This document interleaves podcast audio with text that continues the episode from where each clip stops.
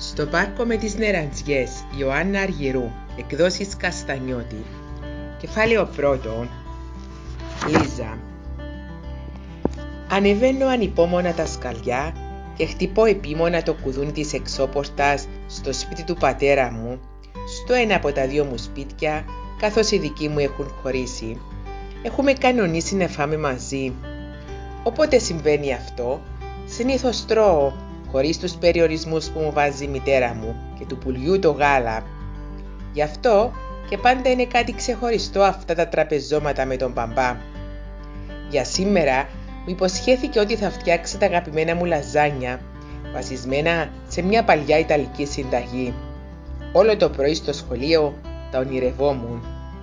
Έρχομαι μισό λεπτό να βγω από τον μπάνιο, τον ακούω να λέει. Κάτι απροσδιόριστο στο άκουσμα της φωνής του με ξαφνιάζει. Περιμένω να μου ανοίξει, ισορροπώντας πότε στο ένα πόδι και πότε στο άλλο. Παίρνω μια βαθιά ανάσα, μετά ακόμα μια βαθύτερη, αλλά τίποτα. Ξεκλειδώνει και με υποδέχεται με μια ζεστή αγκαλιά. Τότε βεβαιώνομαι ότι πράγματι κάτι περίεργο συμβαίνει. Παρά το χαμόγελό του, δείχνει πιεσμένος, σαν κάτι να τον απασχολεί. Συγγνώμη, δεν πρόλαβα να μαγειρέψω. Κάτι έτυχε στη δουλειά. Αρχίζει να μου απολογείται. Έδειχνε αγχωμένος. Δεν πειράζει, άλλη φορά. Του χαμογελώ, προσπαθώντας να κρύψω την απογοήτευσή μου. Καταλήγουμε να παραγγείλουμε καυτερό κοτόπουλο με λαχανάκια βρυξελών, κρέμα ρυζιού και σοκολατόπιτα. Αυτά τα συνήθιστα τα απολαμβάνουμε και οι δύο μας. Μέχρι να έρθει η παραγγελία, στρώνω το τραπέζι. Συνήθως με βοηθάει, αλλά τώρα δείχνει ανήσυχος. Βηματίζει πάνω κάτω, μιλώντας στο τηλέφωνο. Εξακολουθεί να είναι άκεφος και χωρίς όρεξη για πλάκα την ώρα του φαγητού. Είσαι καλά, ρωτάω. Ναι, λέει, μα η απάντησή του ακούγεται περισσότερο σαν όχι. Δεν φαίνεσαι καλά, επιμένω καθώς ανακατεύω το κοτόπουλο με την κρέμα ρυζιού. Μου έτυχε κάτι πριν από λίγο που με προβληματίζει. Κάτι έπαθε ο υπολογιστής μου. Φοβάμαι μήπως χάσω τα αρχεία μου, λέει αναστενάζοντας και μου δείχνει με το βλέμμα του το λάπτοπ στο τραπεζάκι. Έχει γενικά πρόβλημα, προσθέτει. Καλά, δεν δοκίμασες να τον διορθώσεις. Δεν έχω λεπτό για χάσιμο, έφερα έναν άλλο από το γραφείο τελευταίας τεχνολογίας. Μου λες να μην αλλάζω τα πράγματά μου με το παραμικρό και εσύ αμέσως άλλαξες τον υπολογιστή σου. Έχω μια σημαντική παρουσίαση απόψε. Δεν γινόταν διαφορετικά. Ευτυχώς που έχω τα αρχαία σε εξωτερικό δίσκο και εσύ αυτό να κάνεις πάντα, συμπληρώνει και μου απαριθμεί όλες τις περιπτώσεις γνωστών του που δεν κρατούσαν αντίγραφα αρχείων και χρειάστηκε να τα δημιουργήσουν από την αρχή. Τι βαρεμάρα! Θα δοκιμάσω να τον διορθώσω, του λέω τσιμπολογώντας τα τελευταία ψίχουλα σοκολατόπιτα από το πιάτο. Άστο, απαντά ο μπαμπάς. Θα το κοιτάξω μόλις βρω χρόνο. Καλά, καλά, άσε και θα δεις. Χαμογελάω και πετκέμαι απότομα πάνω, λες και με τσίμπησε κάτι. Συμμαζεύω το τραπέζι στα γρήγορα και αρπάζω το λάπτοπ. Αν το φτιάξω, θα το δανειστώ, προκαλώ τον μπαμπά. Εκείνος μου χαρίζει ένα χαμόγελο, καθώς μιλά στο κινητό του, κάνοντας μου νόημα να περιμένω. Σε κάποια φάση με ξεχνά, έχοντας απορροφηθεί από την κουβέντα του. Δεν κρατιέμαι. Βεβαιώνομαι πρώτα πως η μπαταρία είναι φορτισμένη. Προβληματίζομαι για λίγο. Και έπειτα μου έρχεται ιδέα. Αν έχει δεσμευτεί όλος ο διαθέσιμος χώρος του σκληρού δίσκου, θα δυνατεί να εγκαταστήσει νέες εφαρμογές και αυτές που ήδη υπάρχουν θα εκτελούνται αργά. Το παθαίνω συχνά με το κινητό από τα, από τα πολλά παιχνίδια που κατεβάζω. Προσπαθώ να αποσπάσω την προσοχή του και να του εξηγήσω τι πρόκειται να κάνω. Μου κλείνει το μάτι και μου κάνει πως θα μιλήσουμε αργότερα. Σιγά που θα περιμένω. Πάω στην αποθήκη και αρχίζω να ψαχουλεύω στο χαρτόκουτο με την επιγραφή ηλεκτρονικοί υπολογιστές. Ο πατέρας μου έχει μανία με την τάξη και έτσι έχει όλα τα αντικείμενα αυστηρά ταξινομημένα, μέχρι που βρίσκω αυτά που θέλω. Ένα κατσαβίδι και μια κάρτα μνήμης.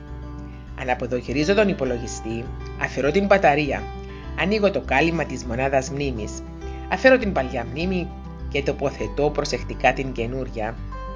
Το ξαναενεργοποιώ. Πάει σφαίρα. Συνδέεται στο ίντερνετ, στο app σε σβήσε. Από ό,τι φαίνεται δεν χάνω το χρόνο μου στο σχολείο. Να απομαθαίνουμε και χρήσιμα πράγματα. Την επόμενη φορά που θα πέσω πάνω σε δημοσιογράφο στο εμπορικό κέντρο και με ρωτήσει για ένα μάθημα που θα ήθελα να κάνω στο σχολείο, θα πω τα μαστορέματα. Τις προάλλες, σε ένα από τα πολλά ρεπορτάζ για σχολεία που παίζουν στα κανάλια, με ρώτησαν αν μου αρέσει το σχολείο. Κοίταξα την κάμερα και δήλωσα πως βαριέμαι.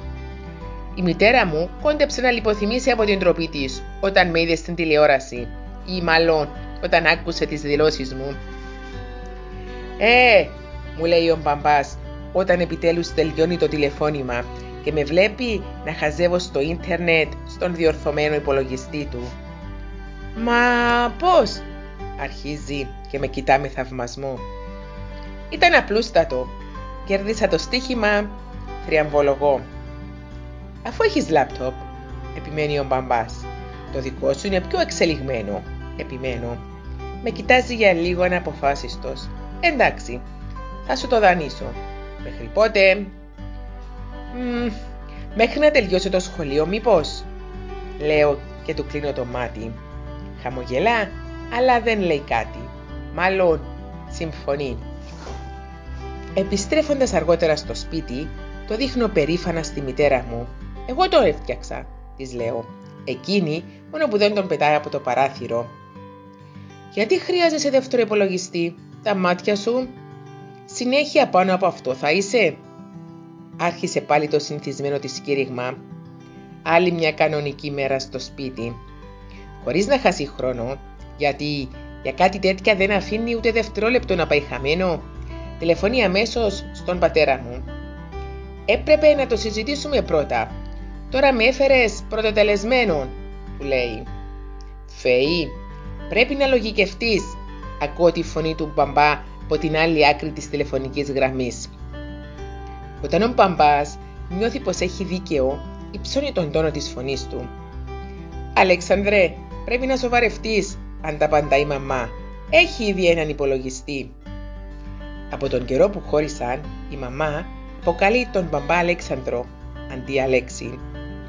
Τον δανείστηκα βρε μαμά, επεμβαίνω, αλλά εκείνη με αγνοεί. Η συζήτηση μεταξύ τους φουντώνει. Από τότε που οι γονείς μου ακολούθησαν διαφορετικούς δρόμους, μιλούν μεταξύ τους μόνο για θέματα που σχετίζονται με μένα. Πολλές φορές όμως οι συζητήσεις τους έχουν την πιο πάνω κατάληξη. Η μητέρα μου διακόπτει την συνομιλία. Όταν δυσκολεύεται, αυτό κάνει συνήθως. Ρίχνει τη συσκευή του κινητού πάνω στον καναπέ και με αγριοκοιτάζει αναστενάζοντας. Ψάχνεις αφορμή για καυγά, της λέω.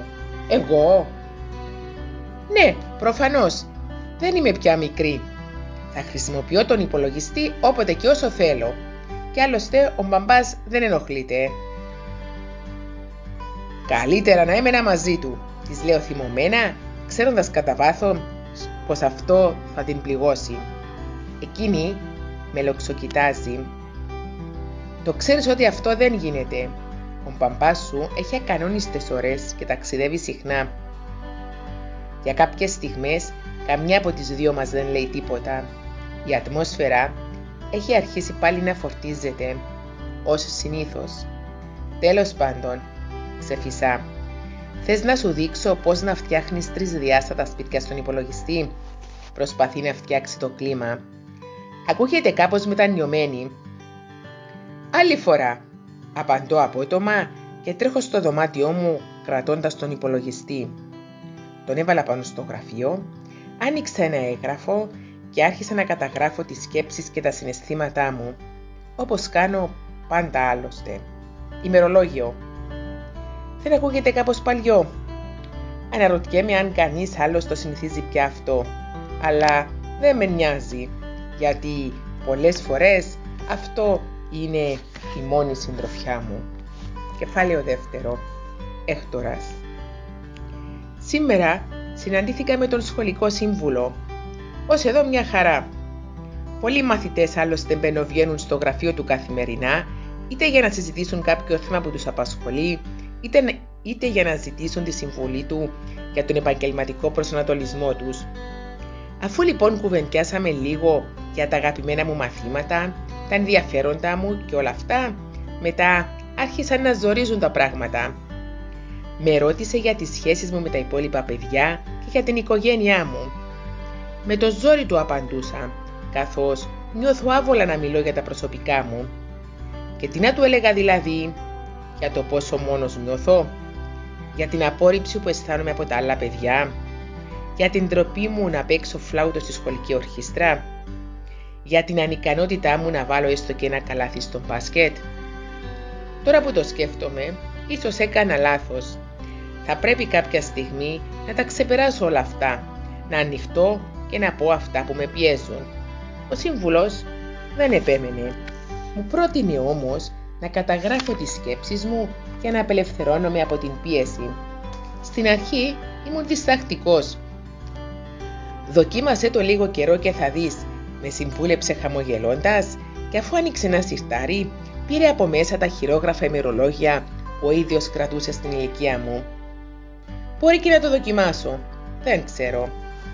Άρχισα να κάνω εξάσκηση στο φλάουτο. Θα πήγαινα τρίτη δημοτικού όταν η μητέρα μου με συνόδευσε στο δύο. Μόλις πήρα το φλάουτο στα χέρια μου, ενθουσιάστηκα. Από τότε ασχολιόμουν με αυτό, κυρίως στις στιγμές της μοναξιάς μου. Όμως νιώθω πολύ άβολα να παίζω μπροστά σε κοινό. Δεν ξέρω αν αυτή η τροπή ξεκίνησε με την πρώτη μου εμφάνιση στην τελική γιορτή του Οδείου. Ανεβαίνοντας στην σκηνή, μπερδεύτηκα. Όσοι ασχολούνται με φλάουτο γνωρίζουν πόσο σημαντικό είναι το σωστό πάτημα της κάθε οπής. Από την σύγχυση, τα δάχτυλα μου δεν έκλειναν τις οπές του φλάουτου. Ένα παιδικό νανούρισμα έπρεπε να παίξω, αλλά ο ήχος του θύμιζε μουσική από ταινία τρόμου. Η Μαριάννα, η πρώτη μου δασκάλα, προσπάθησε αμέσως να σώσει ό,τι σωζόταν από την καταστροφή, παίζοντας πιο δυνατά από μένα. Οι θεατές χειροκρότησαν στο τέλος, αλλά εγώ έφυγα κλαίοντας από την σκηνή και από τότε δεν ανέβηκα ξανά. Μετά από την αποτυχημένη μου εμφάνιση, ήθελα να σταματήσω και το δύο και το φλάουτο και όλα. Η μητέρα μου όμως, η κυρία Μαριάννα, επέμενε να συνεχίσω και ας μην έπαιζα ξανά στη συναυλία του οδείου. Από αυτό λοιπόν το περιστατικό και μετά, όποτε πιάνω στα χέρια μου το φλάουτο και βγαίνουν οι πρώτες νότες, είναι σαν να μεταφέρομαι σε έναν άλλο κόσμο και ξεχνιέμαι, γιατί έχω πολλά να ξεχάσω. Οι συμμαθητές μου δεν δείχνουν να θέλουν την παρέα μου και σαν να μην φτάνει αυτό, μου αρέσει η συμμαθήτριά μου, Γιάννα.